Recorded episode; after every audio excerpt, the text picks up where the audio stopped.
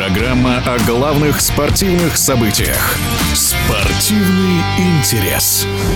В Австрии выступление на чемпионате Европы в 2020 году Алены Косторной до сих пор памятно. Красивое, нежное катание, своя необычная пластика, умение передать настроение композиции. Золото было абсолютно заслуженным тогда, и вот тот же год Алена получила премию Международного союза конькобежцев лучшему новичку. Казалось, что результаты пойдут по восходящей, но нет. Алена была по-прежнему в центре внимания, но уже по другим причинам. Уход из группы Этери Тутберидзе к Евгении Плющ Ющенко, затем вновь возвращение к Этере, но ненадолго. На днях состоялся переход к Елене Буяновой. Мы попросили несколько слов сказать по этому поводу серебряного призера Олимпийских игр, двукратного чемпиона мира, чемпиона Европы Олега Овсянникова.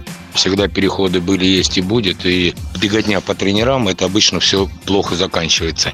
Но, видимо, она после Жени Плющенко уже не особо пришлась там и ко двору обратно к Этери. Я не в курсе этих всех дел. Вот, но судя по результатам, там у нее и травма. Ну, значит, может быть, она решила попробовать себя еще где-то.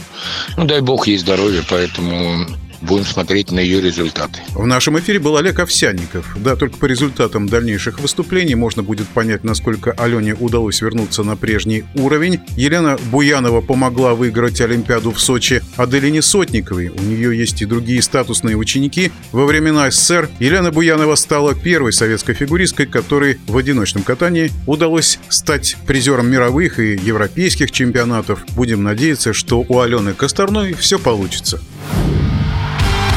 Спортивный интерес.